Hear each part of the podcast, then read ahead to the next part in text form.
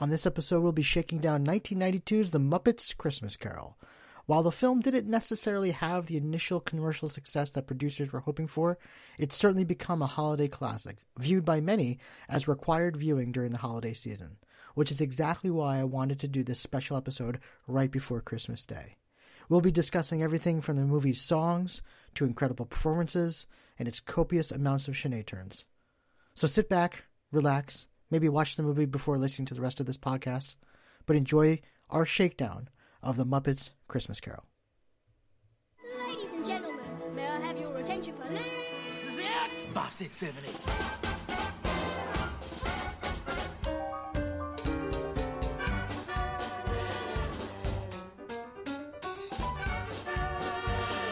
You've got talent.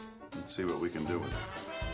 You're gonna make me believe that you belong on that stage. Dancing on that show is my dream.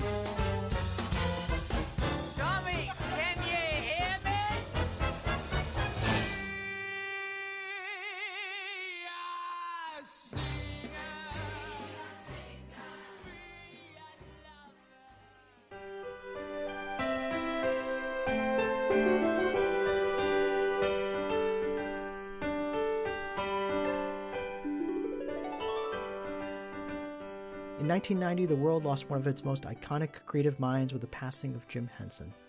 It had been six years since the last Muppets feature film, The Muppets Take Manhattan, and with Henson's death, there was a great public desire to see more of these characters. Agent Bill Haber approached Henson's son Brian about potentially bringing a Muppets version of Charles Dickens' classic A Christmas Carol to the screen. However, it wasn't the big screen they were thinking about. The initial idea was that this would be a TV film. However, after pitching it to the Walt Disney Company, it was decided that this would be much better as a feature film. As development began, longtime Muppets writer Jerry Juhl was brought on to pen the adaptation. Paul Williams, who composed the company's most iconic hits such as Rainbow Connection, was brought on to compose original songs for this film. And Brian Henson, he would take the reins for the first time as director. As the casting process began, one of the many challenges was which Muppets would be playing which characters in the classic tale. According to various reports, the plans included for the Ghost of Christmas Past to be played by either Robin the Frog or Scooter, with Miss Piggy as the Ghost of Christmas Present, and either Gonzo or Animal as the Ghost of Christmas Yet to Come. Wisely, however, the creative team chose to create original characters for these ghosts, whose designs remind us of the wondrous capabilities of those of the Jim Henson Company. Robin the Frog was now Tiny Tim. Miss Piggy was Mrs. Cratchit, and Animal was playing the drums in the band during the Fozziwig party. For Gonzo, the creative team chose to make the unique decision to have him play Charles Dickens himself as a narrator in the film. To this day, The Muppets Christmas Carol is the only Christmas Carol film in which Dickens appears as a character. Sadly, with the passing of performer Richard Hunt, Scooter did not appear in the film. Hunt died in January of 1992 from complications of the AIDS virus. He was the voice of not only Scooter, but also Beaker, Janice, Sweetums, and Statler. Other Muppet performers would provide voices of Beaker and Statler for this film. Interestingly enough, Jim Henson and Richard Hunt did the voices of Statler and Waldorf. I can't help but think what it must have felt like for Henson employees to see those two characters as ghosts for this film. When it came to the casting of Ebenezer Scrooge, actors David Hemmings, Ron Moody, and David Warner were all heavily considered. Even comedian George Carlin was looked at for the role. I kind of would have liked to have seen what that must have been like, but I'm sure it would have been a much different movie. The role would eventually go to Oscar winner Michael Caine. Caine reportedly told Brian Henson, I will never wink. I will never do anything Muppety. I am going to play Scrooge as if it is an utterly dramatic role and there are no puppets around me. This is actually probably why Caine's performance is not only one of the most memorable things about the film, but also why it stands out among all performances in Muppet movies.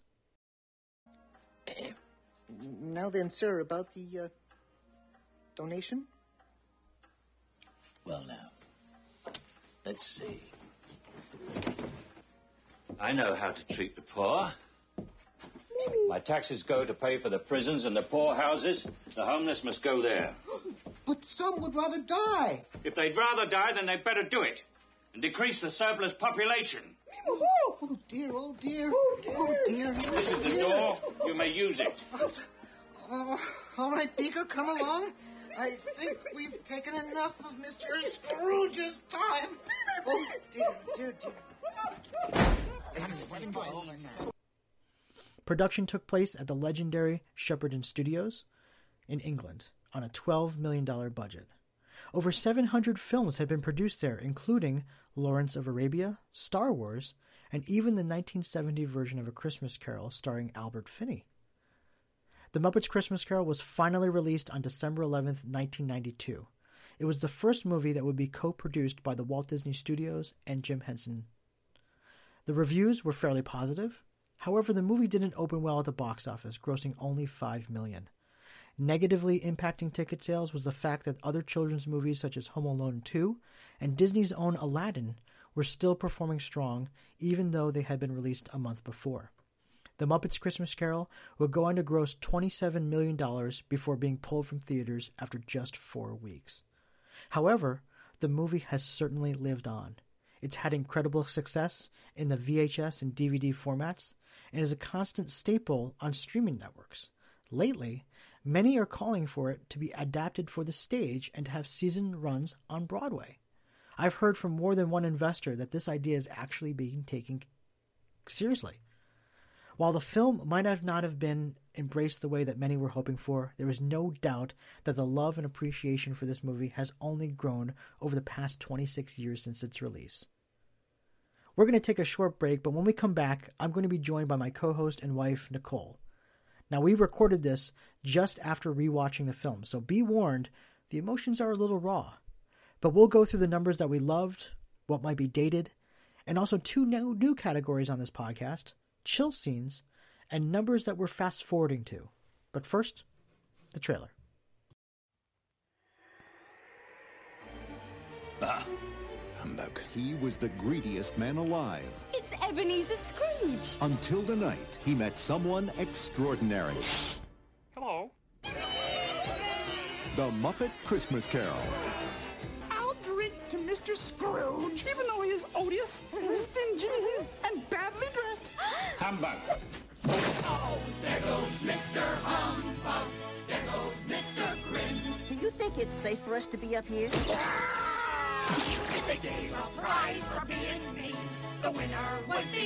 Yes, Mr. Cratchit. If you please, Mr. Scrooge, the bookkeeping staff would like to have an extra shovel full of coal for the fire. How would the bookkeepers like to be suddenly? Unemployed? Heatwave! Oi! This is my island in the sun. It's Charles Dickens' classic tale. As only the Muppets can tell it. It's good to be heckling again. It's good to be doing anything again. Filled with holiday warmth Hey, hey, hey, hey, like the lamp, not the rat, like the lamp, not the rat! and Christmas spirit. Jacob Marley?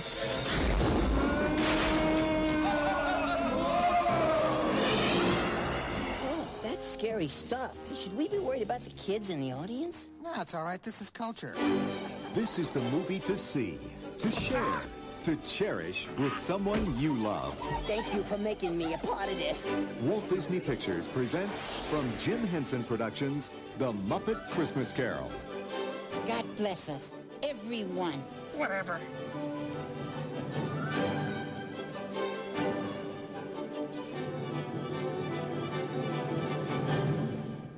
And we're back.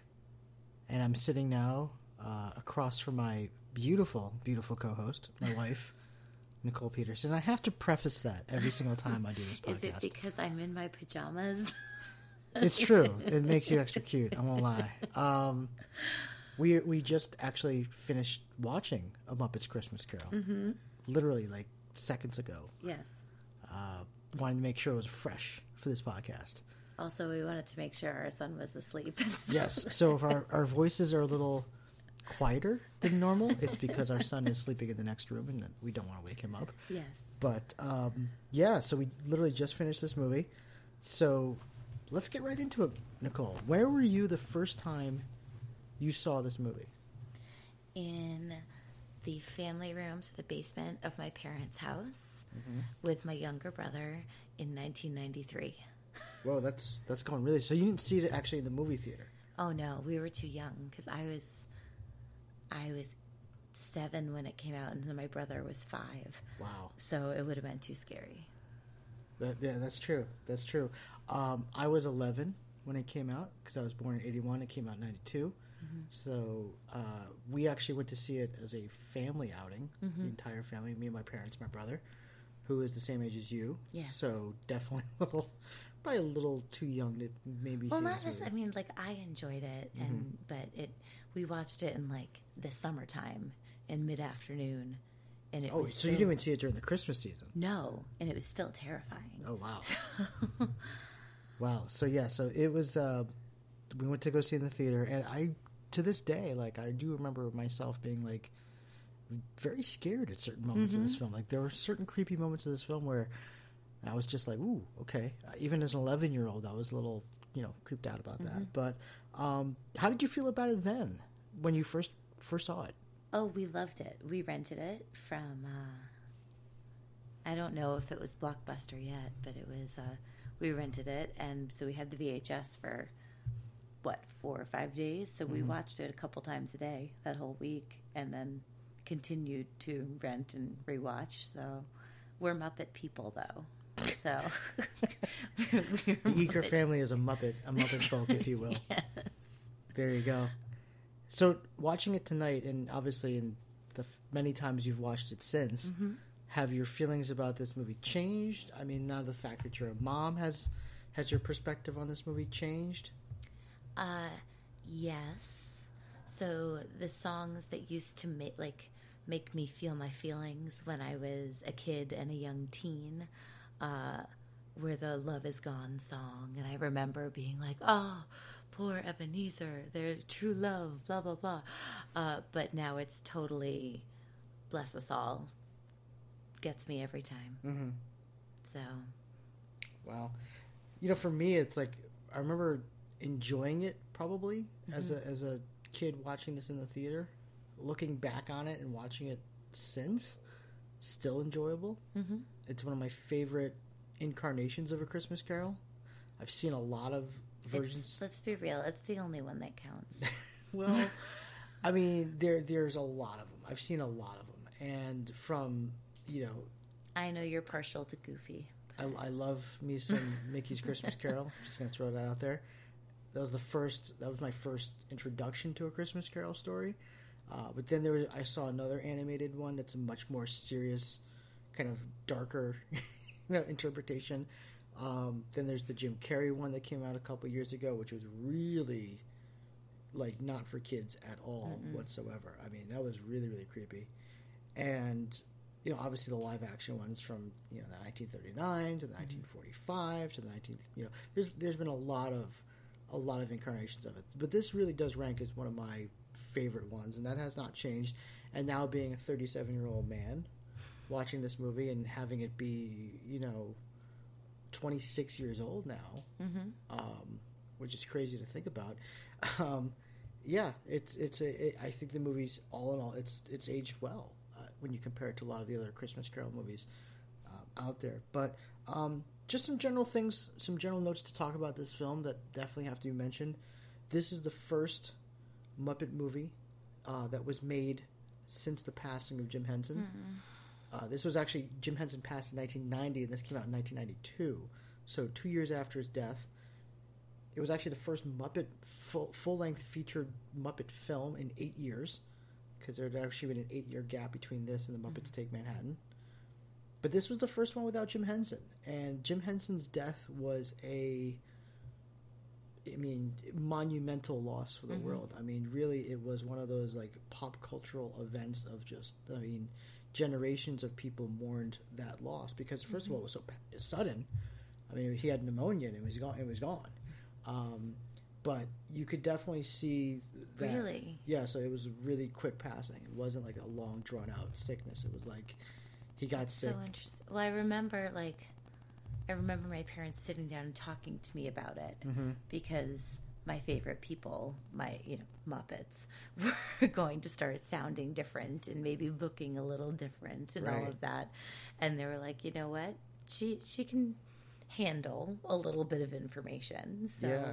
I remembered them telling me about it, and I I think he's he's actually one of the first deaths that I ever remember, like acknowledging as a kid. It was. It, it, I agree hundred percent. It was one of those.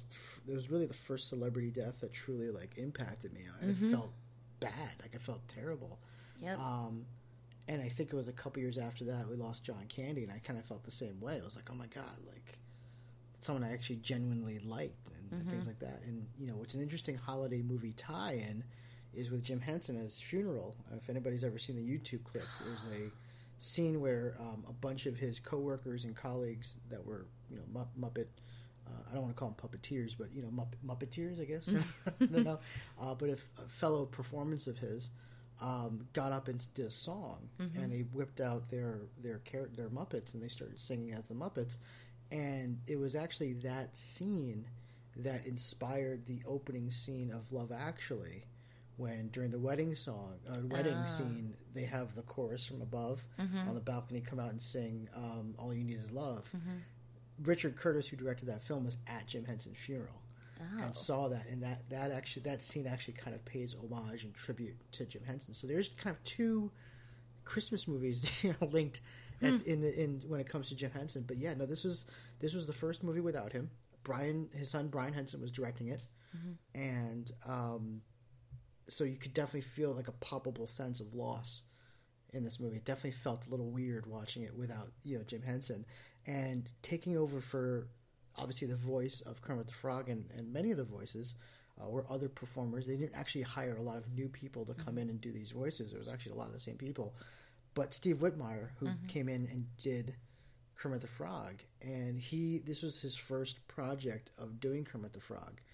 And what's interesting is, I mean, he had done, you know, Bean Bunny, he had Mhm. done um, Rizzo the Rat, so he did voices that you couldn't even hear Kermit in that. So let me ask you this, Nicole. Yes.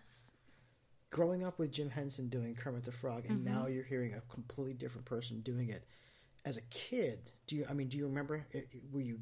Did you find that jarring? Did you notice a difference? Um, honestly, I I didn't. I knew his son had started doing some Kermit voices and had started, you know, taking over a little bit. So as a kid, that's who I thought was doing it all. I thought Brian Henson did everything. Mhm. Um, obviously, I was wrong. Right. but um, it wasn't jarring. It wasn't like the change in Big Bird, which I still have a lot to say about. Yeah, Um, That- that's a good example. That's a good example of when someone else takes over a role. That like, Yeah. there are major differences there. And you know, I think with a with the Muppets, it's not just obviously the voice; it's the mannerisms, Mhm. it's the personality, it's the way that they say certain words. The, Well, and I think what's helpful too, though, is because this is a period movie, Kermit does not move the same as he does as he's giving the weather report on Sesame Street. Right. Or, you know, if he's sitting playing the banjo, Kermit is allowed to be puppeted in a different way. Mm. I think Steve Whitmire did a great job of, of Kermit the Frog, and he's done a great job for the past 20 years of doing the voice since then. He just recently left um, the Jim Henson Company, so he's no longer doing Kermit the Frog. Oh. So they have someone completely new. I don't know who exactly it is right now, but it's not Steve Whitmire.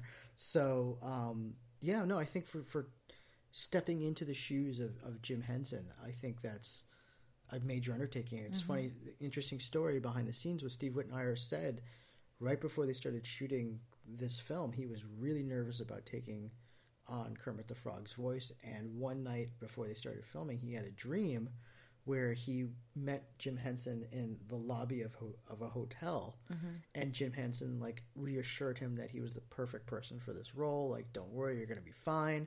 And that gave him all the confidence in the world to walk in and, and truly embody Kermit. And I thought he did a great job Mhm. um, as well. Other thoughts that I had about this film, I'm, I'm going to put this out there, and, and people can come at me if they disagree, but I'm going to say that I'm going to ask.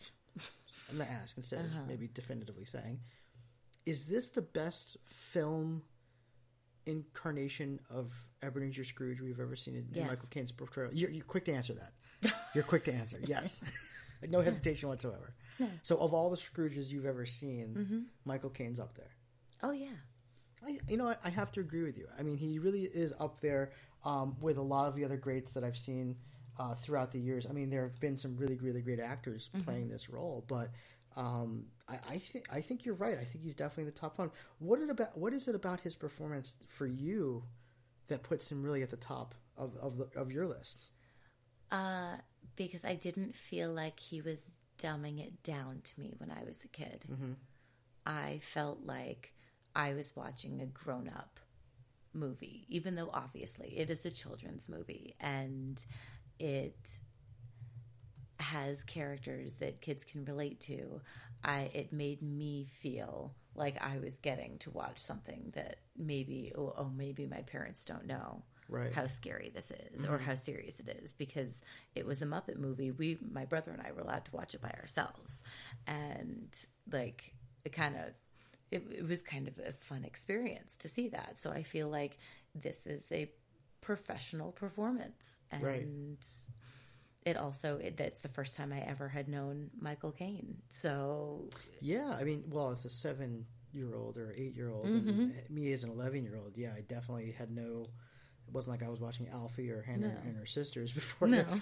Um, yeah, no, this was really kind of the first experience I had with Michael Caine, and um, I would agree with you. It, it is, for me, it's it's right up there uh, with Alastair Sims, who did Ebenezer Scrooge in the 1951 movie. Um, and really, what I liked about Alastair Sims was not necessarily his pre Happy Scrooge. It was his his gleeful Scrooge afterwards that I Mhm. I found really really good.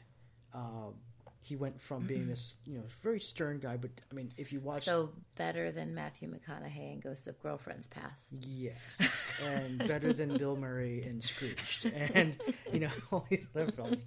Oh my God, Ghost of Girlfriends Past. Oh my God, you brought that into this discussion. Well, you didn't you didn't mention it in the beginning, right, so I I, thought I should at least right. put it out Oh, there. God, all right. Well, if, yeah, there you go. But yeah, no, I think I think Alastair Sims pre, you know, post post, you know, Ghost of Christmas Yet to Come, phenomenal. But I think Michael Caine, you're right, gives a complete performance. One thing I found out in my research in this film is that right as filming started, Michael Caine went up to Brian Henson and said, "Look, I'm going to play this role as a ser- as a serious dramatic role. I'm not going to like interact with these Muppets as if they're Muppets. I'm going to react to them and interact with them as if they were, you know, fellow performers, humans almost." So I think that's what makes this performance so great is that the fact that he's not how do I put this muppifying? I guess you Mhm. could say. I mean, if you watch a movie like The Muppets with Jason Segel and Amy Yeah. Adams, and you watch the way that they're reacting to the Muppets, and you watch a lot of the Muppet shows, you see where they're kind of looking down and playing around and be like, "Oh my Mhm. God, I'm acting next to Miss Piggy and Kermit the Frog."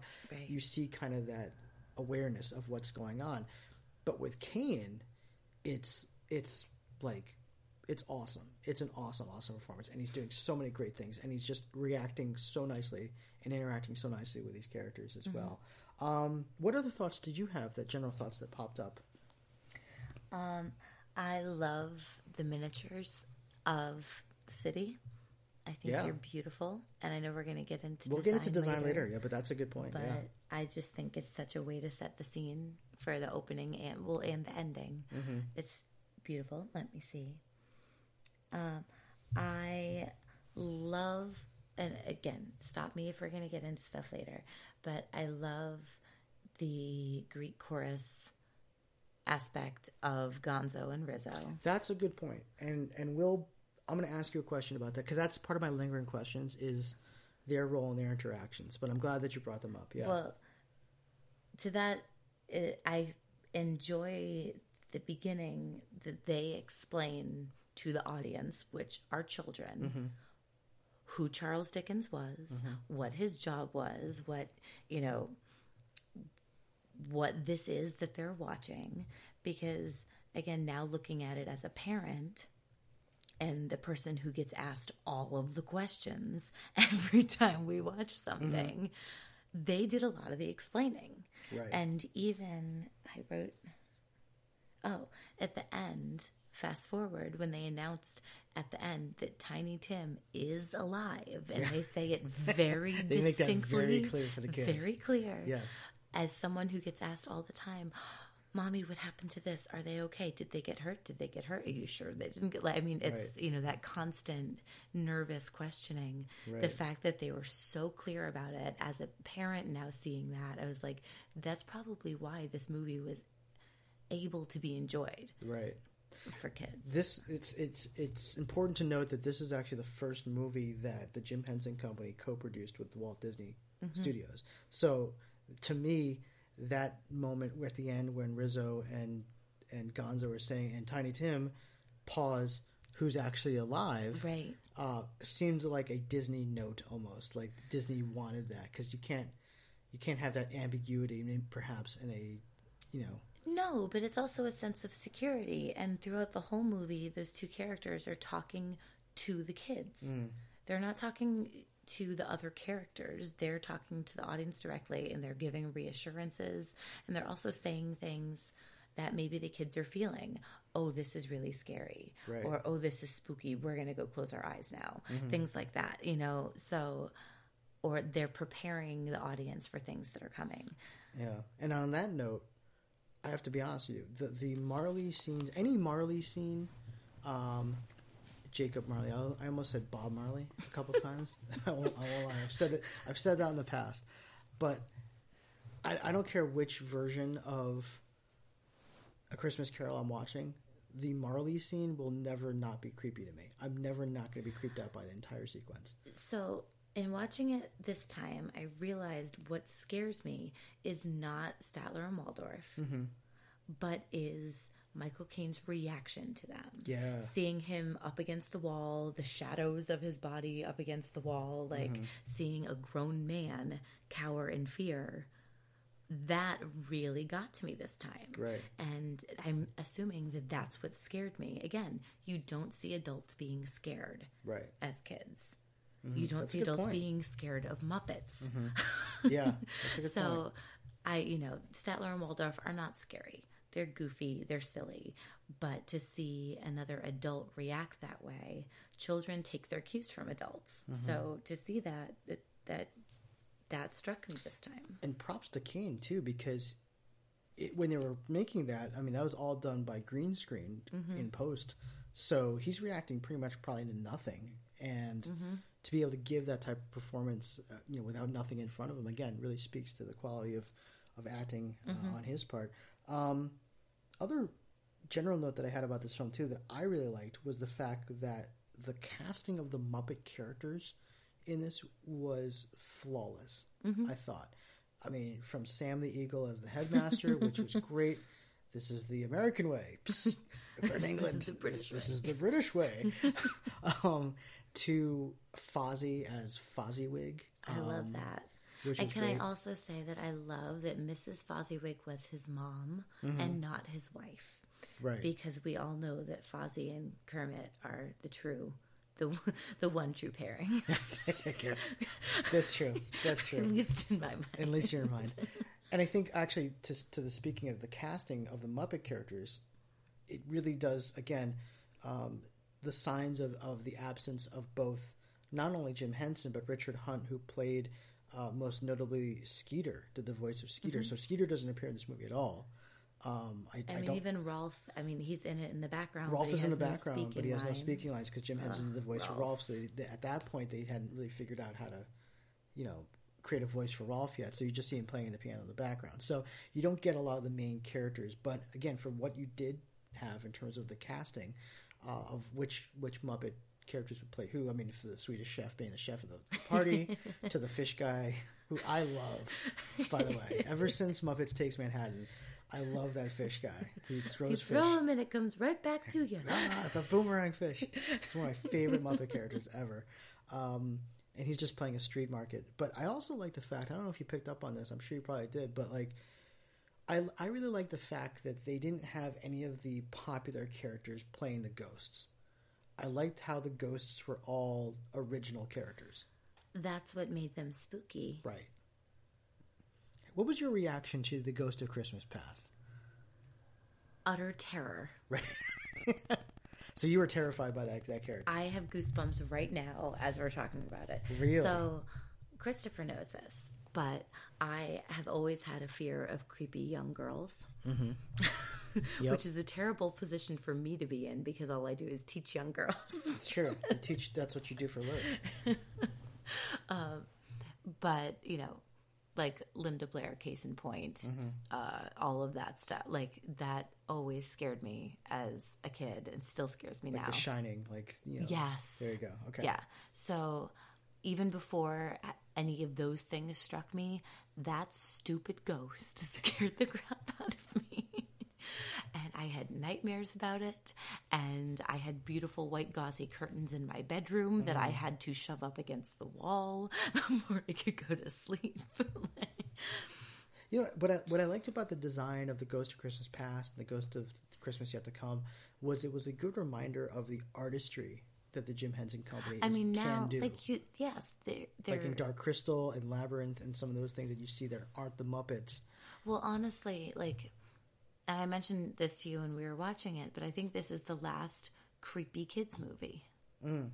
It's a good point. because I mean, when you think of Labyrinth and the Dark Crystal, I mean, there's very little light when you think of like what's that one um, with Tom Cruise and the unicorn. Legend. Legend. There you go. Like, I mean, this is the early '90s, but Yeah. towards the late '80s, early '90s, kids movies started to get more kiddish, Mhm. and you know, so Well, actually, that's a, you. you the, I'm glad you brought that up because the, when this actually came out, the very weekend it came out, it was um, up against uh, Home Alone Two had come out a couple Mhm. weeks before it, which actually a lot of people say really impeded the box office success for A Christmas Carol, Mhm. and also Aladdin was still in theaters at the time Mhm. too, and you so you really did see that transition of the less serious, tragic, you know, sad moment Mhm. uh, kids movies to being something more gleeful. So I think you just nailed it on the head right there. Absolutely. Um, yeah, no, I think uh, you're absolutely right. So, any other general thoughts about this film that you had? Um, I So you took copious notes. I did. I love singing vegetables. Anytime you see it, but see, how can you eat? That's a good question. So, in this world, in this world, this Jim Henson Muppet. World, I also I wrote an entire list of species rankings because I was very concerned Okay. about. See, this is where I have issues with this movie, and this is where I have issues with a lot of Jim Henson movies. If you're going to create a universe where you have singing food, food is meant to be eaten and digested. So what happens to this food that is alive? Not not chickens as full chickens. Like I'm talking like grapes and you know vegetables that sing. Did You're- you hear Rizzo at the end? What was that? What did he say? He said, "My mother always told me not to eat talking fruit."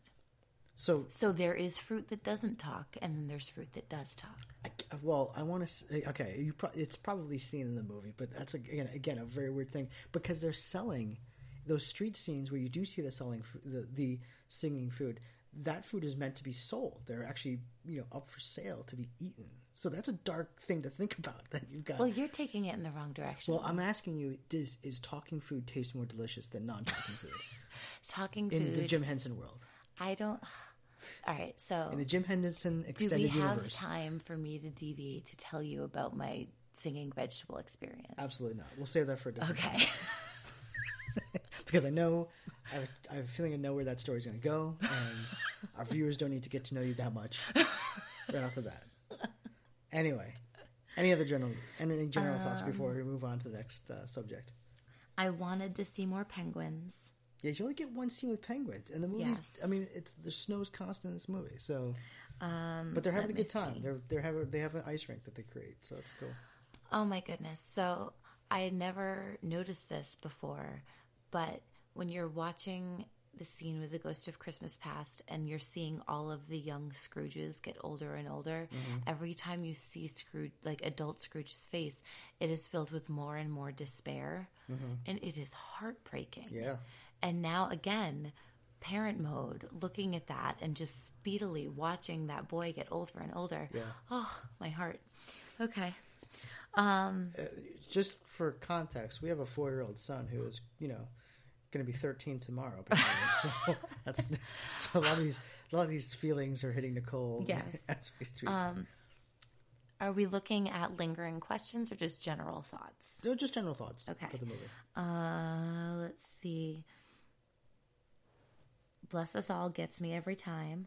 Um, oh, part of the scariness of the ghost of the uh, Christmas yet to come is its inability, or I don't know if it's inability or unwillingness to communicate. Mm. So all Scrooge has to go on is his own fears and his own feelings. Right. So all of that communication is kind of left up to the imagination of the audience. Mhm. And as a kid, that ghost totally did not scare me. And I'm wondering if it's because of boredom. Like I wasn't Right. hearing a conversation, I couldn't imagine it. But again, now from an adult perspective, Mhm. imagining what that conversation could sound like, Mhm. that's so much scarier. Well, that's I think that's the difference between this movie and you know let's just say Mickey's Christmas Carol Mhm. because that's another children's version of this story where you know Pete from the Goofy Mhm. realm, so to speak, um, he plays the ghost of Christmas yet Right. present, and there's a lot of dialogue between. Well, and that's That. again this movie. I don't. It doesn't talk down to its Mhm. audience, and now watching, and I think it's why we as adults can still watch it and enjoy it Right. because I'm. I was sitting there going, "Oh my god, that's terrifying." Yeah.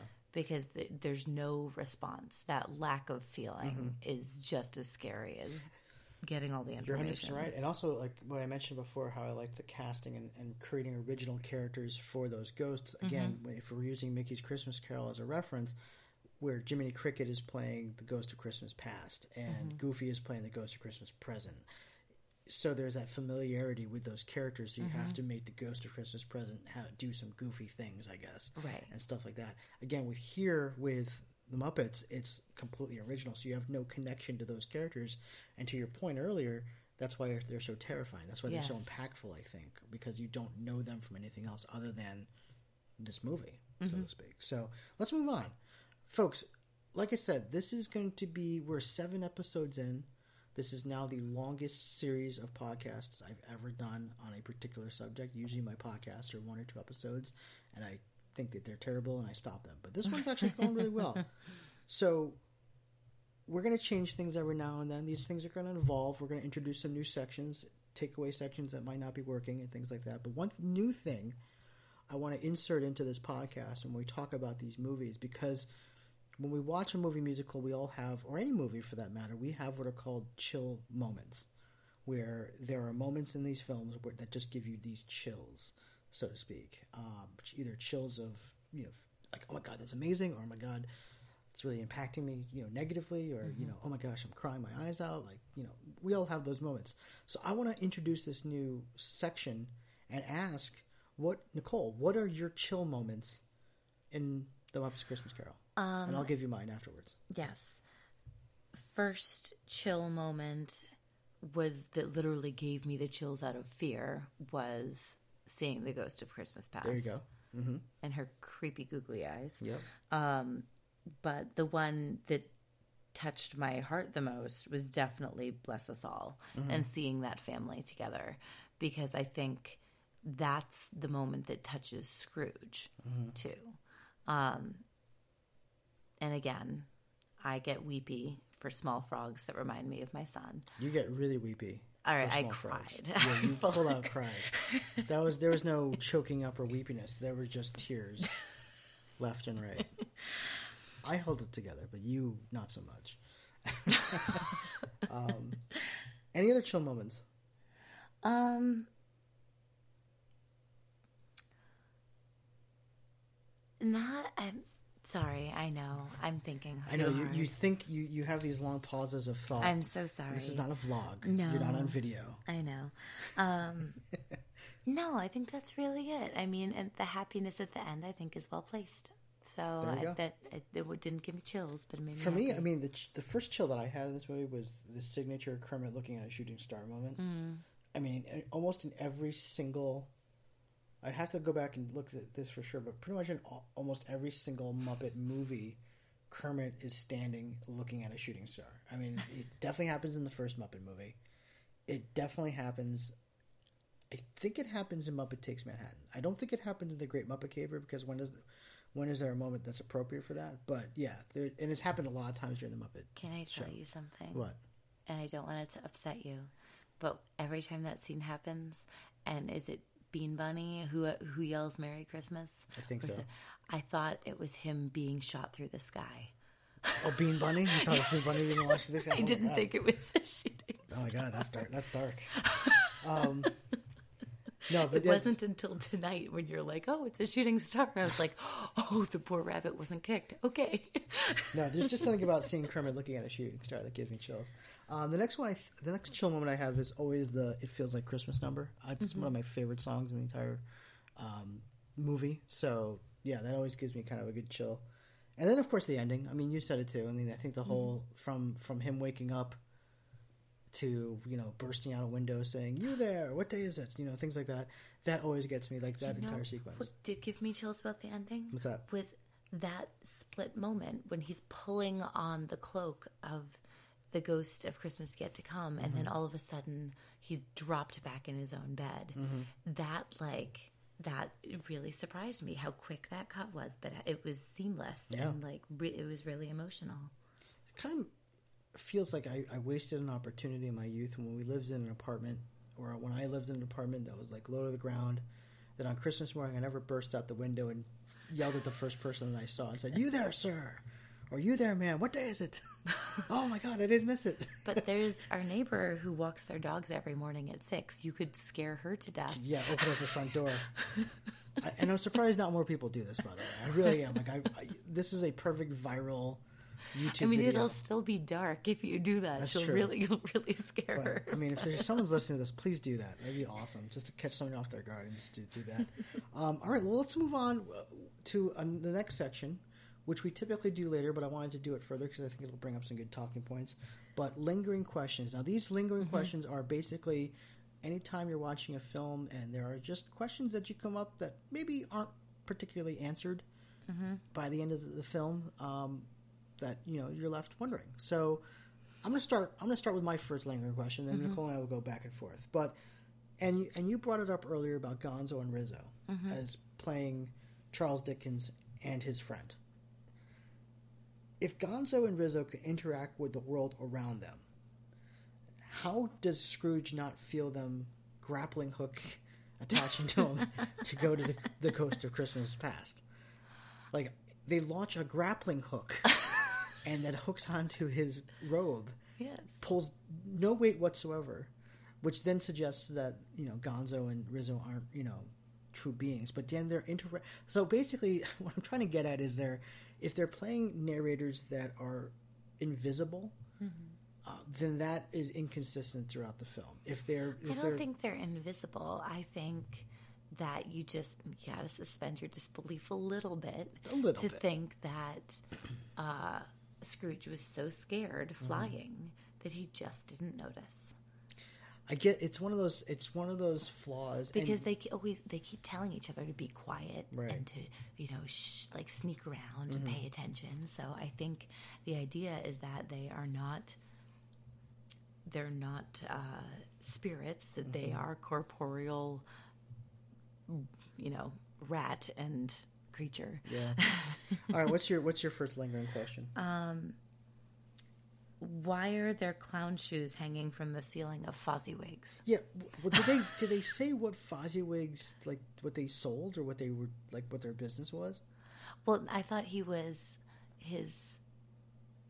I thought he was also in the dealings of like Lending. lending and all Okay. of that, and because he laughs and says, you know, he's as tough as a rose petal, you know. So I thought that he was in the same business, but that he learned what not to do from Fozzie. Yeah, it was a very weird. When you watch that scene and you're looking at the rafters, they have all these sh- clown shoes just Yes, hanging there. shoes.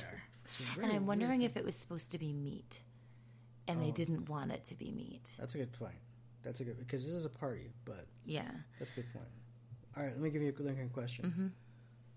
Does is it proper or does it make sense that Scrooge's school as a youth would just let one boy stay there during winter break alone? Well, I didn't think it was a boarding school. I thought he was choosing. I think it's a boarding school, and he just didn't go home during winter break, and so he'd be by himself. so they have to keep like staff there and like They wouldn't chaperone him. No. Or would they just leave and he's literally in the school This by is himself? like the time of Oliver. Make sure he has enough coal and food to get through. I mean, that's that's interesting. I was like, so he's gonna be there by himself the entire. I mean, like lots of- every winter break from like youth to like you know senior year of high school, he's just gonna stay in winter, you know, in that school by himself for two weeks while everybody goes off for the holidays. I mean, this holidays. is the time where children had full time jobs in factories That's and were dying. So, like, that never made sense to me. So, all right, give me a lingering question. Um, so this is a question about the species ranking of the creatures in this movie. So are Muppets their own species? And I'm not talking about the animal Muppets. I'm talking about the people Muppets. Yeah, that was weird too. So I'm thinking like in ranking, the humans, pigs, and Muppet people Mhm. tend to be the wealthiest. Right. What? Why? Why are the pigs? Let me ask you this: Why are the pigs working full time jobs and talking like humans, and and are able to be bankers and you Mhm. know normal pieces of society, and then you've got other animals that aren't. Well, so here we go. Uh, frogs, penguins, rats, middle to lower class. Right. Uh, rodents, monsters, bugs. All are evil. all all evil All or low, or lower class, like the mouse evil. family is Right. destitute, Mhm. and then cats, horses were actual animals. Right. They could talk, but the cats were barnyard cats, and the horses were being ridden by other animal muppets. Good question. It's a good question of like how that they broke those up. I have this question whenever we read like Richard Scarry's books too, though. So Oh, okay. That's a good point. Um, let me ask you this. Mhm. Thought maybe something that I found a little really unrealistic was that Clara, you know, cousin Freddie's wife. Yes. or- She nails Scrooge on the fourth guess in that parlor game. So she asked. They asked Freddie like three questions, Mhm. and she's like, "Wait, so it's not, it's an unwanted guest. Mhm. Uh, it's not a leech, rat, or cockroach, so it must be Ebenezer Scrooge. Like that was the fourth guest. Mm-hmm. Like that's that I, that I found a little unrealistic. I was like, she must have had it out for for Ebenezer at that point. Like, But I guess. like anything negative had to be Ebenezer Scrooge. But I'm also wondering if there was like a previous conversation, and not Right. you know that they were also, I, just I, kind of I've never liked him. that parlor game scene because I always felt that that was very unrealistic. Like, how could you nail that literally after like twenty seconds? Well, I know, but it also, I guess what I'm, it leads me to think that they were kind of knocking on him already That's for true. not being there. And if the nephew was saying, like, telling everyone about that, like, I Mhm. kind of already got that feeling that Scrooge was walking into seeing people talk negatively about him already. Right. Right. What else you got?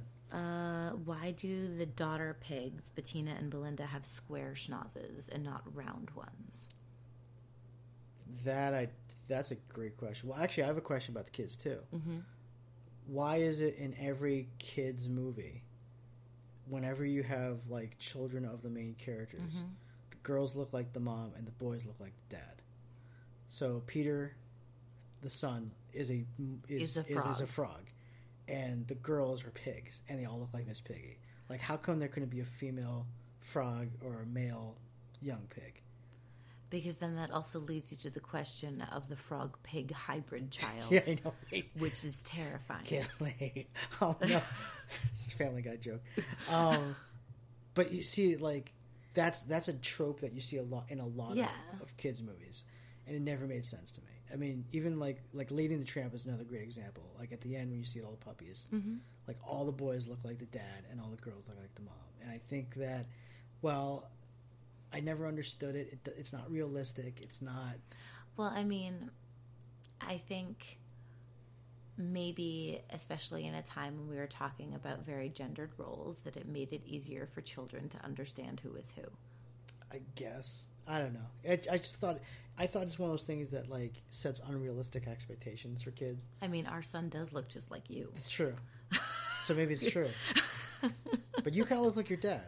So I know. You know that's you look more like your dad than your mom. So you know, myth debunked. I, I guess know. right there. I got a question for you, Mhm. and this is actually more of a Christmas Carol question rather than Muppets. But Okay. at the end, Mm-hmm. did Scrooge really need the third ghost to be a changed man? Or let me ask you this: Does the third ghost then like make all the other ghosts mute? Like, couldn't it have just been the one ghost of Christmas Yet to Come, and that would have changed him? No. So he had to he had to have all three ghosts. I think he needed to have the first two ghosts, but the Mhm. audience needed the third to see that he was a changed man. Okay. Because, like, I think, like- he has he doesn't have that realization until the end until he sees that he's affected the ghost of Christmas present. Mhm. Like that's I feel like when it really clicks when the ghost of Christmas present is quoting him. Right. And then the audience needs that whereas I don't think the character needed that. I don't know. It felt like to me when like you know the last thing that he's seeing in the Ghost of and this is all Christmas carols. Mhm. The last thing that he sees in the Ghost of Christmas Present is the fact that Tiny Tim, like they say, like I see, you know Mhm. next year I see an empty chair with a crutch, you know, blah blah blah. Mhm. And I'm like that should be if you're a human being like that should be enough to like change your thought process. But when this was written, And well, let me let me let me just say this though. Yeah. Like, I feel like you know, he- you could you could say that he may have been a changed person, but like to say that oh by the way, if you don't change, you're, you're dead next year. Like I'm changing. I, like I don't need I don't even need Tiny Tim at that point. Like Mhm. you, if you're the first ghost, you come to me and say, hey, you're you've been a jerk, and next year because of that, you're gonna die if you don't change your ways. Mhm. Which by the way. I have no idea how that works. Like, does that make my metabolism better? Does it make my heart condition better? Like, do, do I become immune to diseases if I'm nice to people? No, no. What I think it is is that for to to manage the audience's expectations, Mhm. I, me as the squishy being that I am, would have no respect or understanding of Scrooge if he was just told, "Well, you're going to die, so clean up your act." Mhm. I need to see him, me myself, interact with Bob Cratchit and see that. Like, I need to see that. Right. However, I'm sure there are people in the audience that would be like, oh, well, screw that family. You Mhm. know, if Scrooge looks out for himself, he'll be fine. And then when they hear that, oh no, Mhm. even after all this, if Scrooge doesn't clean up his act, he's going to die. You know, like, Right. I think it manages the entire audience's expectations, not just the character. Good point. Good point. Any more lingering questions? Um, I love Sam the Eagle. That's not a question. It's not really a question. we all do. Yes. Uh, that's that's really it. Good. Those are my All right. questions. Those are good questions, though. Let's get into the ratings, folks. As you know, with all movie musicals, you have to really have four elements firing at all cylinders at once to really make it a strong movie musical. And that, of course, is singing, dancing, acting, and design. So, what we like to do here at the Movie Musical Shakedown is kind of rate from 1 to 10 how we felt the, mu- the, the singing, the dancing, the design, and the acting. All of that was, was good. So, 1 being the worst, 10 being the best. So, Nicole, let me start with you. Mhm. Singing. How would you rate this 1 through 10 and why? Uh, I would rate this a four. Whoa, okay. Uh, because there was only one person who I thought had a beautiful voice, and her song got cut from the film. Which we're going to talk about later. Which we'll get, we'll get into that later. Don't talk about Uh, it now. However, um, with the exception of Michael Caine, Mhm. all of the other singing was done by animals. Well, yeah, character voices. and Yes. Muppets, yeah. So Mike. So we're really just judging Michael Caine's voice Mhm. and Michael. Well, I think you can also judge like the, the voices of you know the Muppet performers. Yeah, I think But you can. the, I mean, the Muppets are great, Mhm. but they're the Muppets. Right. So if we're judging on the technique of singing, Michael Caine's it. Yeah, I can I, I can see your point. However, I, mean, I was I not as picky as you were, but I'm the acapella between Robin and oh, it's not Robin here. Tiny Tim Yeah. and Bob Cratchit is Mhm. lovely. It makes me happy.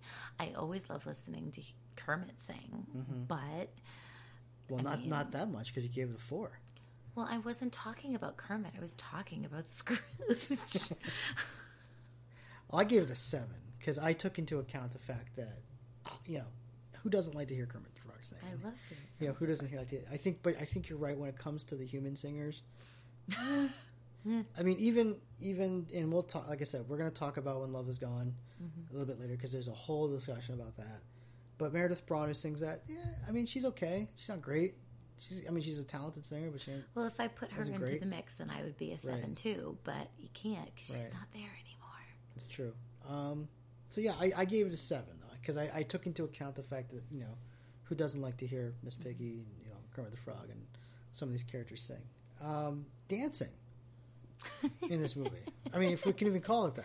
But go ahead. What's, Um, one through ten. What did you What did you think? So Kermit nine, horses ten, Ten. Michael Caine four. So if we're if we're averaging everything all together overall, what do you think? It's five. Five or six. See, I, I, I was I gave I was basically as harsh as you were towards the singing, towards the dancing. I gave it a two. I almost gave it a, like a non-applicable because I don't I don't call chaîné turns because that's all this movie is is chaîné turns. It's just like that's the only move. It's like I don't know who choreographed this, but they're like, you know what, you know what this movie needs a lot of chaîné. I don't know. I don't know how they danced in the late 1800s or early 1800s, but you know. There, there was a chassé en tournant in there a couple What, times. was there? But I mean, again, folks, I'm not a dancer. Nicole's a dancer. She sees these things. I just see a lot of people but twirling. there, it, it's made their skirts go whoosh. I know they the wanted that point. effect exactly, but there wasn't. And and granted, like in most Muppet films, like you don't get a lot of choreography. I think the, the the most recent, you know, Jason Segel, The Muppets is probably the most choreography that you've ever gotten in a Mhm. Muppets film. But still, it's like you could probably do a little more, more than just constant twirling. I mean, the horses The- really the horses, got to show even the stuff, horses were though. doing chaîné turns.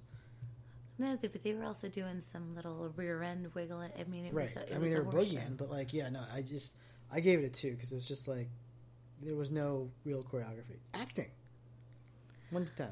Ten. Yeah, Yeah. I I, I gave it an eight. Um, Well, the things again. like Michael Caine's carrying this movie on his back, but Yes. like, yeah, so Well, I think that the puppet Muppet acting was Yeah, strong. fantastic. Yeah. And Michael Caine, I thought this is the performance of his that affected me the most deeply out of any Michael Caine movie that I've ever seen. Mhm. Uh, oh, well, I mean, Batman, but that's a whole other, it's a whole other other generation, whole other thing. Um, it's a different podcast. But again, the one real big emotional performance that from the other human actors was taken out. yeah, that's true. So if we're judging just by what we see, Michael Yeah. Caine is a 10 for me. I you know I gave it an eight overall. I think Michael Caine carried the average up. I think a lot of the other human actors in that movie, from Cousin Freddie to Clara to you know Belle. Well, I had a crush on Cousin Freddie, so. Did you? oh, oh man. Um, yeah, so I gave it an eight because some of the other I thought some of the other actors in it were lacking, but um, yeah, Mi- Michael Caine's you know carrying this thing on his back and he's phenomenal. So he is every bit that eight, you know, and just the average is brought down by everybody else. All right, design. What do you got for this? Uh, 9.75. Really? really? You couldn't round up? Okay, maybe it's a 10. I gave it a ten too. Yeah. It's a really good film. Like in terms of design, it looks great. The sets, the costumes, everything is, is really pretty perfect. Yeah. The only thing, like, the only bold colors that we see are with Miss Piggy and the girls. Mhm. And I would have liked, and that red scarf at the end. Right. And I would have loved to see maybe everything a little bit brighter at the end. Mhm. Maybe Bean finally gets a new jacket or something. You know, that's the only, my own, Yeah. that's my point two five. I think what they did in this movie really well, which they hadn't really done in a lot of the other Muppet films, is they made the environment. You could feel the environments that they're in. Mhm. You could feel the darkness and the dampness uh, in the beginning. You could feel the warmth at the end. It really felt transformative. Transport. tr- Mhm. Transformative. Is that, is that the right word I'm trying to use? I I don't know.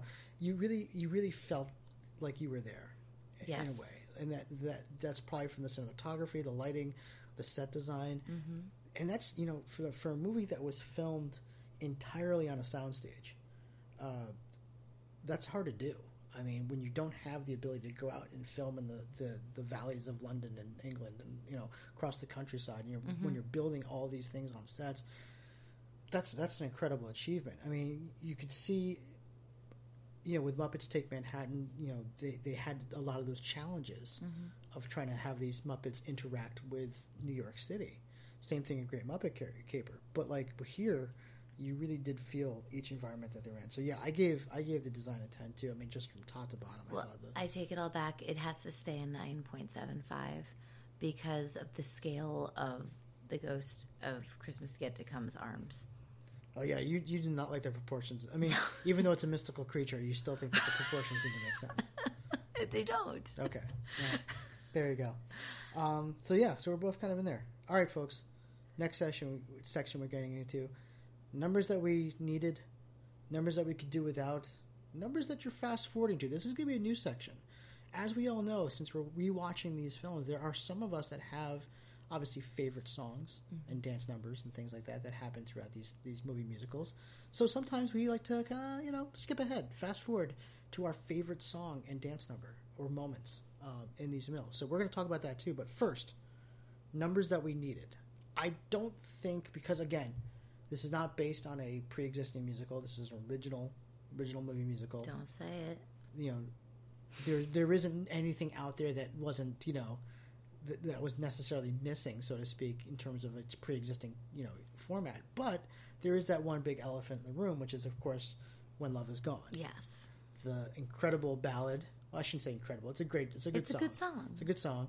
Uh, that is what Belle sings to young Ebenezer. Which, if you see any other movie musical or any other musical of this of a Christmas Carol, there's always a song in that moment. There's always a ballad in that moment.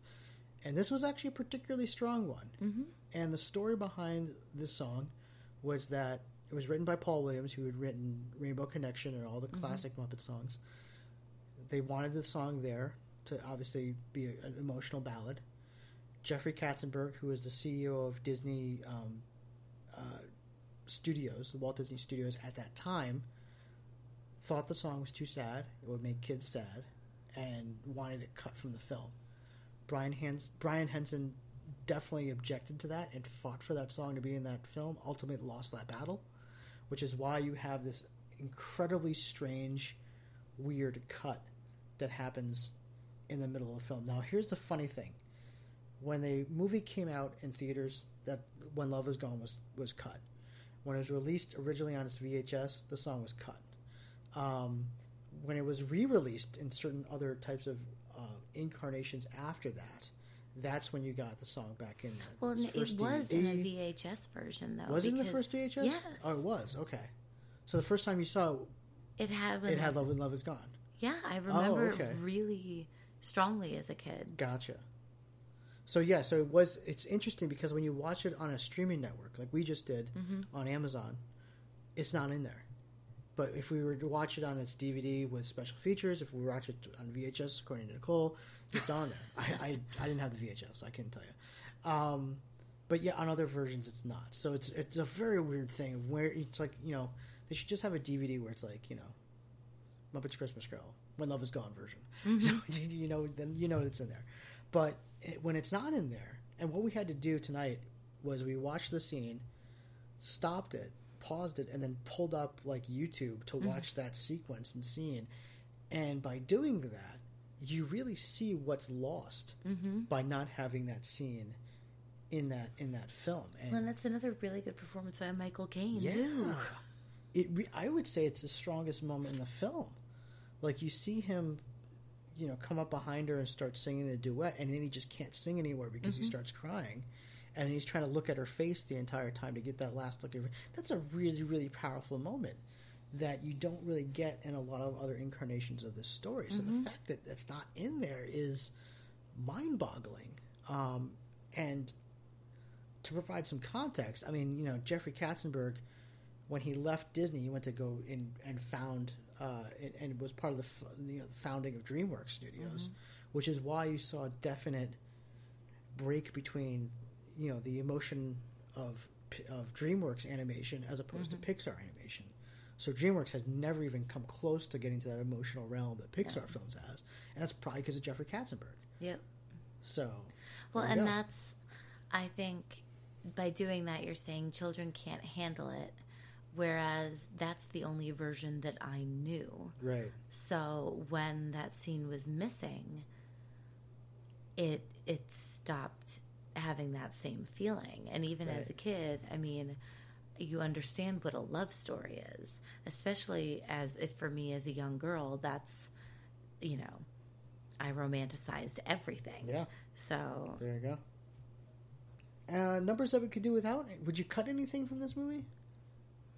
Mm, I would cut some of the kind of on beat conversation after uh, during the Ghost of Christmas Yet to Come when they're visiting all of the creatures that have stolen things from Scrooge and all of that. Um, I just feel like it's a little bit ongoing Mhm. and if a kid doesn't get it, you got to cut to the point faster. Right. Like Right. Yeah, I mean, I, when it came to like a lot of those full songs, I didn't really feel like there was one that you probably didn't need. Um, I think that if I was to rank them, the closest one would be what, what's that called? God bless us all. The Bless us all. Bless You're Us not All? taking that out Yeah. of my movie. I know, but I'm like, if I had to rank all in terms of necessity to the story, that'd be maybe the one that I would cut because you could achieve the same thing through dialogue. But I, I, I like all the songs here. They're all Mhm. quality songs. I'm not gonna lie. So I, I, I wouldn't cut anything. Nicole, what's what's the number that you're gonna fast forward to? If you had to fast forward to this movie, what's the, one? Kermit Robin duet. Mm-hmm. And they're strolling down the street together. That's your, that, that's it, really. So it's not one of the big production numbers. It's just that simple little scene of just Kermit and yeah, Tiny Tim, not Tiny Robin. Tim. Sorry. um, I do love One More Sleep Till Christmas Mhm. and what's our Christmas present song? Um, Oh, uh, it's being you know, it looks like Christmas. Yes. feels like Christmas. Um, yeah, But yeah, that little duet I think says so much about their characters, and especially because as audience members, we're used to seeing Robin and Kermit together. it's true. So it was the night. It's the first time we see them together as characters too. Mm. So For me, it's the opening number. I'm not even fast forwarding. it. I'm just hitting play, and it's the first number I get. I love that song. The opening number of this is fantastic, which is why I've always lobbied for this movie to become a Broadway musical. Is that that's such a great opening number? it is a very good opening number. Um, fun little note, just also about their duet is Kermit's little flippers have some really nice syncopation as There they're walking, and it's a nice little. It's not even wearing shoes. Soles on the No, ground. it's just his little flippers in the Little snow. flippers. There you go. All right, Nicole. What's timeless and dated about this movie?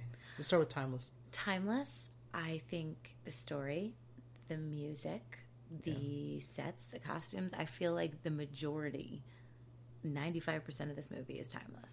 Well, I think, yeah, really Christmas Carol is not. I mean that that story is what uh, 200 years old at this well. I mean, that's not going out of style. It's not going to style anytime soon. I mean, Ghost of Girlfriend's Past is a great example of how How to trope- make it go out of style. uh, well, yeah, that's trying to kill it, but like, yeah, that that that story is never going to not be told. Like centuries from now, they'll still be making movies of that. Absolutely. Um, uh, yeah, I mean, I really, I think this holds up very well. The one thing that doesn't. Oh wait, no, before I get there, sorry, you yeah, go. Let me you go, Let me go first here. You like to jump. You like to jump sections. You're going from like zero to sixty here. Slow down. I down. write in down, sequence. Slow down. Sorry. I think also what's timeless is Christmas spirit. I don't know. I, I think people get into the Christmas spirit. Is something Aw, that, that, that's gonna happen every year. I know. I get mushy. well, you know, Christmas is my favorite holiday. Like for some people, like my friend Greg, like Halloween's like his Christmas. Mhm. You know, um, other people like like Easter a lot. I guess New Year's. I'm, I'm a Christmas guy, but I think just seeing people getting into the Christmas spirit is something that just it's gonna happen every year. Um, the Muppets. Mhm. I think the Muppets are timeless. I mean, it's I think it's crazy to think that one company or one you know company defines an entire genre almost or an entire like thing. I mean, Avenue Q. Avenue Q exists because of, of Jim Henson. Like, Right. that's that's it. Um, and so like that that to me is crazy in a way and and remarkable. So Mhm. I think 50, 100 years from now, Muppets are still going to be around. Also, I think the trope, the classic film trope of you know career goals getting in the way of relationships. That's timeless, and it's gonna make me roll my eyes every single time because I'm gonna side with the dude, and most of the time it's the guy. By the way, most of the time it's the guy that his career has gotten and is, and and is too career oriented to you know is taking away from his time from his family. I nine times out of ten, I'm gonna side with the guy because you know what, you know what, girlfriend, you know, uh, Belle. Uh-huh. Hey, Bell, you like that coat? Guess who paid for that? Guess what? Guess what paid for that? Hard work. You know what I'm saying? so funny that you should say that, yeah, your wife has a job too now. Well, yes, yes. Now in modern times, but I think it's just this this trope that we see a lot in film and television, where like the biggest problem of the relationship is that it's the person's career, and then at the end of the movie, the person leaves the job, and then you know to be reunited, and that makes everything better. Same thing we- we just talked about in Mary Poppins. You know, like I, but you know, I really, and again, I don't have a problem with that. Yeah. I think the idea that family comes first is not a bad thing. And you can be all cynical and I'm gonna be cynical about it. That's I'm- all. 'cause I'm a That's career man. That's right. I'm not a businessman. I'm a business man. so there you go. All right, Business. Nicole. Yes. What's dated about this film? the special effects. Really? Well, yeah, I could see like a lot of green screen in this movie. A lot of green screen. And not even the Muppet stuff. Mm-hmm. I'm talking about the flying. Mm-hmm. I'm talking about the strange twinkles when the ghost of Christmas present disappears. Right. It looks like Christmas lights. Um, the practical effects Mm-hmm. that you know, the the all of the puppeteering I think are amazing. Mm-hmm. I'm talking about like the doorknob squiggling Right. and turning into Marley's face. Mhm. Like that's the stuff that I feel like is dated. And there's only there's so few instances of it that it really stood out to me. Yeah. Well, I mentioned before earlier in this podcast that the budget on this film was twelve million, twelve million dollars. Mhm. So, and you know, when you look at the design, the sets, the costuming, you could easily say that yeah, visual effects probably you know didn't get that much attention. Right. You know, but the, I, I also there were some nice effects. Like I like the t- you know that swirling of the film when the ghost of Christmas yet to come and and um, Scrooge are walking Yeah. different places. How they like you know swirl the Mhm. the, the setting behind them uh, through green screen effects. That I think was a cool effect. But yeah, Well, to your point, I think that it's very basic in this movie. It is, and I don't. I think their strengths are in practical effects. Mm. I don't think their strengths lie in CGI and things like that. You know what I think is dated about this movie? What? I think you know what I think about is just dated about a Christmas Carol, toasting the founder of the feast. Oh. Not, not for nothing. I love my supervisors and my bosses at work, but you know, I'm not going to toast them during Christmas and say, you know, what, they're not the founders of this feast. I'm just going. Well, I mean, technically no. they are because they're giving me money to pay for it, but still. But there's there's a difference though because so think about my boss who I see every day and we share space together Mhm. and we share a lot more. I know you're you're like here Nicole goes she's getting squishy again. Yeah, she's getting But squishy. I should have like a squish alert. Like, I should hit, hit a button when you start to get squishy. But we have a very good relationship, and honestly, if I think about it, at Christmas we should toast her because she has allowed me to do. Would you call her the founder of the feast, though? To the founder of the feast, Carrie Smith. to the founder of the feast, Mark Aronowitz. I don't, I don't know if I could do that. But I'm, again, your boss lives on the other side of the country. That's true. That helps, and too. You don't see him very often. Such Scrooge. Such a Scrooge, that guy. Oh, stop. Uh, you know what else I think is dated about this movie? Parlor games. Sadly, I don't think anybody's playing parlor games anymore in households. you know who wants us to though? Who? Samuel Peterson. Oh, does he? So Yes. our son is four years old. He likes parlor games, but sadly, he hasn't discovered video games yet. So we're gonna try to push that as far as back no, as we can. no, yeah. But yeah, nowadays, like when I was a kid, during Christmas, we'd we'd eat. There'd be dessert, and then the grown-ups would play Trivial Pursuit, while the kids would watch TV in the other room. And that was like I think the end. Like the '80s was the end of parlor games. Like no one's playing charades anymore. No one's playing win and lose or draw. Like they they try with these you know what's that that game Cranium, and stuff like that. Like they tried to bring it back. Maybe that should be that our goal this year. Well, I'm surprised they don't have more like interactive, like family parlor games for video game systems. Like you don't really see that. lot. Boo. I know, but I'm just saying, like that's that's one way you could use current technology to do you know parlor games, so to speak. But we don't have social lives. Maybe things are happening. I'll tell you what. We should Maybe this Christmas. poll everybody. this Christmas at your parents' house. Let's play the the game that Freddie and, and Clara play, where it's like the guess yes or no game. Okay. And let's see how long it takes us to get to one guess.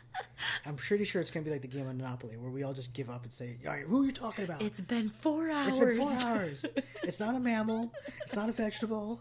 It's what is it? It's the couch. It's the Constitution. yeah, like it's. But if you nail it on the fourth guess, then there you go. Just like Clara did with Ebenezer. Um, you know what else I think is dated about this movie? Giving coals a gift. I don't know if you saw at the end there where like Yeah.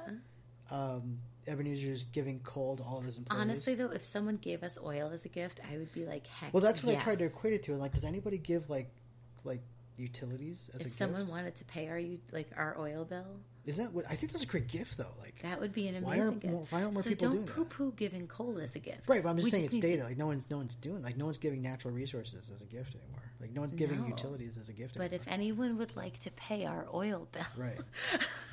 Because I think it's like nowadays we live in a society where like people probably view that as like you should be able to pay that for yourself. Like be a man, Yes. pay for your utilities. But I'm like, you know what? Hey, for Christmas, I'm gonna pay your heating bill this month. That's that a great would, gift. That would be an amazing gift. I'm just saying. But that's dated nonetheless. All right, let's get into our words. Oh, do you have anything dated before we move on? Anything else? It was really, I think, just the effects. Just the effects. Yeah. Yeah. they don't really hold up that well. No. I even for 1992 standards, like you know, we're two years from Jurassic Park. We're we're, you know, right. like it's we're definitely in a more advanced place than than then when you know when the effects are made. So they could they could have done a better job. But again, 12 million bucks. They probably spent a lot of that on costumes and sets. Yeah. Uh, let's get into our awards, folks. With all movie musicals, like we like to do, we want to give out some awards. So we've got three here on this podcast. The first is called the Barbra Award, named after Miss Barbra Streisand, for who we feel has the best singing voice in the entire movie. The second award we give is on the flip side, because sometimes there's singers that are not so good. And we're going to give that to called the Russell Crowe Award, named after the illustrious Academy Award winning actor Russell Crowe, who absolutely just just killed people in Les Miserables. Mm. And, and eventually, when we get to that movie, I, I do I still call it the Russell Crowe Award for that particular podcast? I don't know. I guess I got to come up with a different name. Maybe I'll call it the Pierce Brosnan podcast. We'll get to, we'll get to that later. And then finally, yeah, you know what I'm talking about. Final one um, is the Bumlet Award. For those of you who don't know who Bumlet is, go watch Newsies, the movie, the, the original movie. Go watch the number, The King of New York. He's the guy swinging on the fan at the end of the number. It's played by an actor named Dominic Lucero, who sadly has passed away. So that's why I really wanted to name it after him, kind of a tribute. But the dude kills it in that movie. And after seeing him in that number, you cannot take your eyes off of him for the entire movie. Mhm. So I wanted to give an award to the ensemble or supporting member of this cast uh, that just choose every bit of scenery that they're in. They could be an extra, they could be a background player. It's basically anybody who's not one of the lead main focuses of the film. So we're calling it the Bumlet Award. But first, let's talk about Barbra. Talk about the best singer of the film. Nicole, who is gets your Barbra Award? Belle. Played by Meredith Braun. Yeah. Sadly, has not done a lot since this movie. Honestly, it's like she's got like six credits to her, her name. That's okay. That's okay. I mean, but like I said, didn't didn't launch her career probably because her part got cut. You know. Yeah. But uh, damn it, Jeffrey Katzenberg. I know. Anyway, yeah, no, I mean, and I won't lie. Like if I had to rank her voice, you know, one through ten, probably a six.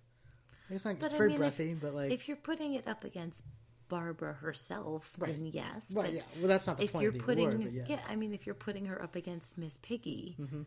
she, Belle's gonna win. See, I, get- I went I went the other way. I think I think the the natural choice is Belle, but I'm gonna I'm gonna pretend that that song's not in the movie at all, even though it should be. But let's assume that's not. If it's not, then it goes to Kermit. So you're gonna go with you're gonna go with Steve Whitmire as Kermit. Yes. I'm gonna go with Don Austin who played the Ghost of Christmas Present because that number you know it, it looks like Christmas. It feels like Christmas. That I love the way he sings that song. So yeah, I'm gonna give it to my my Barbra award goes to Don Austin. So good job, man. All right, on the flip side, Russell Crowe award. Who's getting it for you? Michael Caine. Yeah, me too. and I, but I gotta give him credit. I gotta give him credit. Too. He could easily have done the Rex Harrison thing and just like talked all of his mm-hmm. songs, especially the end one. But he's going for it, man. Like he's really trying. Well, it, it's not to discount his effort. Right. If we're just talking about his voice, Right. then his voice isn't as good. No, no words for for achievement here. Uh, No words for effort here. No. It's what the final result is when it comes to that award. So yeah, I, I agree. Michael Caine gets it, but on a side note, like I give him credit for trying. Mhm. Give him credit for trying. All right, your Bumlet Award. Who's getting it? Who could you not take your eyes off of? Bean the bunny. Oh my god, I said the same thing. Really? I did. I love I love his Christmas caroling in the beginning. I love the fact that he's the kid that Scrooge sees, you know, on the Christmas day. Yes. Yeah. His little shivering. Oh, breaks my heart. Breaks your heart. Yeah. Yep, he's the scene Bean Bunny's kind of. I think it's close second is Beaker in this movie. Honestly, like because Beaker's usually portrayed as like an idiot and a moron, but he's actually kind of cool in this movie. And he's actually, he, if you notice, like he gives Scrooge his um His scarf. his scarf. That's a very touching moment. Like See, my second was the horses and their boogie down. and their boogie down. Yeah, that's a good point. That's a good point. Um, final question, Nicole: Should this get a remake someday? I don't know Not- how you do it. I don't think not you could. in a film form. Right. If it were going to have another reincarnation, I would say it should be on stage. See, there, this I'm so glad you brought that up because I wrote an article last year, basically saying the same thing that Mhm. I think this should be one of those holiday musicals that you see on Broadway that plays basically from the beginning of November to the beginning of January. Mhm. Because of the success of Avenue Q, we obviously know that Muppets can work on a stage. Yep. So why not? Uh, and in, and actually, I'm so glad you brought this up because in my research for that article, I found out that they actually tried to do it. So back in 2004, they actually created a workshop to see if they could make this into a full fledged Mhm. Broadway production. Sadly, didn't go any further than that, but at least the thought process was there. And so, for anybody listening to this podcast or who might have read that article that I wrote last year, because it goes viral every time I post it, um, please. I mean, there's a lack of Christmas shows, Christmas musicals that are put on on a seasonal basis. I mean, right now in New York City, there is one, and it's not even playing in a Broadway stage. It's playing at the Madison Square Garden Theater. Well, honestly, just think about the Rockettes. Yeah, I tried to get us tickets this year. huge draw. They were year. too expensive. Too expensive. Give I us some Muppets. give us. I mean, if you if you said to me, right now, by the way, Muppets Christmas Carol, full fledged Broadway production. It's going to play from November first to January twentieth. I'm there. Well, even like Emmet Otter was at Goodspeed, right? Emmet Otter was at Goodspeed. Granted, that was not a. It wasn't a puppet show. It was like a the, like fully grown humans playing the characters. Ah. but it's still the music. It's like the it's music. still the music. It's still a show. Well, the music from this movie is wonderful. Right. I'm just saying. I think, I think Disney. I mean, for all the flack that they get for their Disney theatrical productions, But Disney knows how to do puppetry. right? So So that's what I'm saying. Like Disney, get on this, man. Like you know, what are you doing, Disney? Jim Henson, get on this. Muppets Christmas Carol every single year on Broadway, sold out houses. I guarantee Yes. it. Everybody's going to see that. So just throwing that out there, and then you could take it on the road and do whatever you want with it. But put it on stage. That's all I'm saying. Because you know, Avenue Q has showed us that puppets on stage can work. That's all I'm saying. Nicole, any Yeah. final thoughts? Um, this was a very nice evening viewing of this movie. Yeah, this was kind of a spontaneous podcast, by the way, because I saw that my reposted that article that I wrote last year got really great response. So I was like, you know what, this movie's probably on a lot of people's minds. Definitely, I think, at least in my lexicon, top five movies that I'm going to watch every mm-hmm. holiday season. It's right up there with Christmas Vacation. It's right up there with Home Alone. Little Women. Okay. I'm going to stop you there. Folks, if you're listening to this podcast, leave leave your answer in the comments. To qualify as a Christmas movie, let me ask you, does Christmas have to take place in the movie or does Christmas have to be part of the like the cen- center part of the plot of that movie? I think it's the the latter. Nicole thinks it's the it's both. Yeah. I think it's the latter. I think it's just the latter. I don't. I think if Christmas just happens to take place in the movie, doesn't necessarily make But it a it Christmas takes movie. place multiple times in Little There Women. are like three Christmases in Little Women. You're right. Mhm. You're right. But anyway, we're getting ahead of ourselves. It's different. That's a actually sadly, unless they make a movie musical version of Little Women, we will never mention that movie again on this podcast again. Thank Well, God. Oh, stop. But anyway, folks, have a wonderful Christmas. Happy holidays to you and yours from from me and Nicole Yes. And Sammy Peterson, who's sleeping next in the next room. Mhm. Merry Christmas to all of you, and I hope you watch this movie. I hope you've watched this movie before listening to this podcast. We will be back uh, next week. I am going to do a podcast over this break, so this way you'll have something kind of in the new year, and we'll have something to do with the new year. I'm not going to spoil it, for which one. Um, actually, I'll spoil it. It's going to be Rent. I'm just going to throw. I'm just going to tell you the next one's going to be Rent because, you know, it's it's a holiday type of show, so to speak. So, thanks for listening. As always, this has been the musical movie musical shakedown right here on the Onstage Blog Network. And if you are looking at the Onstage Blog Network, just know that we are on Podbean. We're also on Spotify.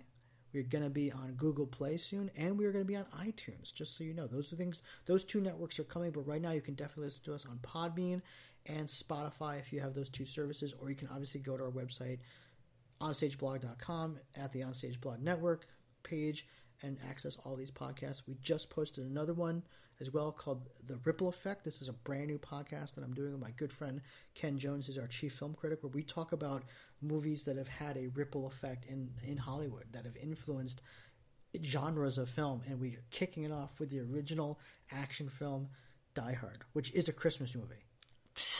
I'm just going to throw that out there. Little Women is not, but Die Hard is. Anyway, Uh-huh. thanks for listening to this, folks.